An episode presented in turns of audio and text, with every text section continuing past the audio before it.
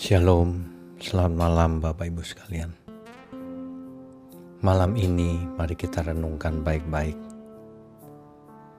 bahwa tidak ada seorang pun di dunia ini yang bisa menyelamatkan dirinya sendiri.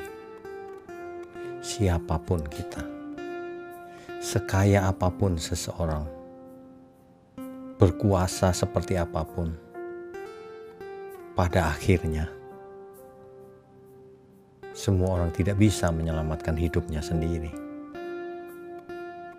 Itulah sebabnya kita membutuhkan Sang Juru Selamat, dan tidak akan ada Juru Selamat dari manusia kecuali Tuhan yang Maha Tinggi turun menjadi manusia.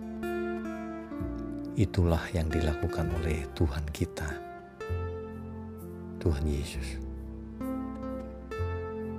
Ia bersedia menjadi manusia dan mati di kayu salib. Semuanya ia lakukan bagi kita.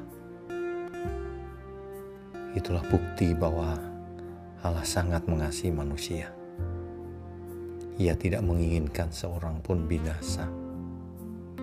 Ia menginginkan kita semua sadar dan bertobat agar selamat. Itulah sebabnya malam ini sebelum kita tidur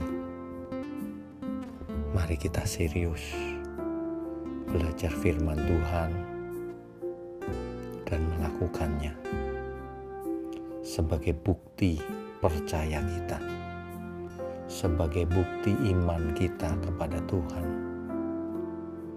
sebagai bukti cinta kita terhadap Tuhan. Mari kita belajar, Bapak Ibu.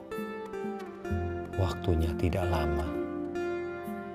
Semua kita memiliki keterbatasan waktu. Hidup manusia rata-rata 70 tahun. Jadi sangat singkat. Malam ini sebelum kita tidur, Mari kita rencanakan masa depan, bahkan sampai kekekalan.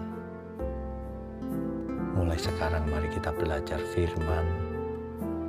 Mari kita belajar melakukannya. Mari kita belajar mematikan manusia lama kita agar kita efektif melakukan firman Tuhan,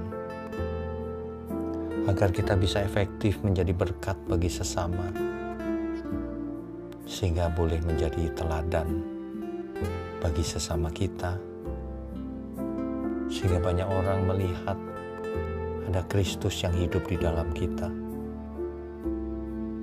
Jangan menjadi sandungan, Bapak Ibu. Inilah kebenaran yang perlu kita renungkan malam ini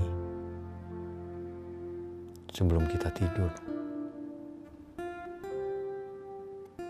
Mari kita tidur dan istirahat malam dan mengaminkan kebenaran ini. Tuhan Yesus memberkati kita semua. Amin.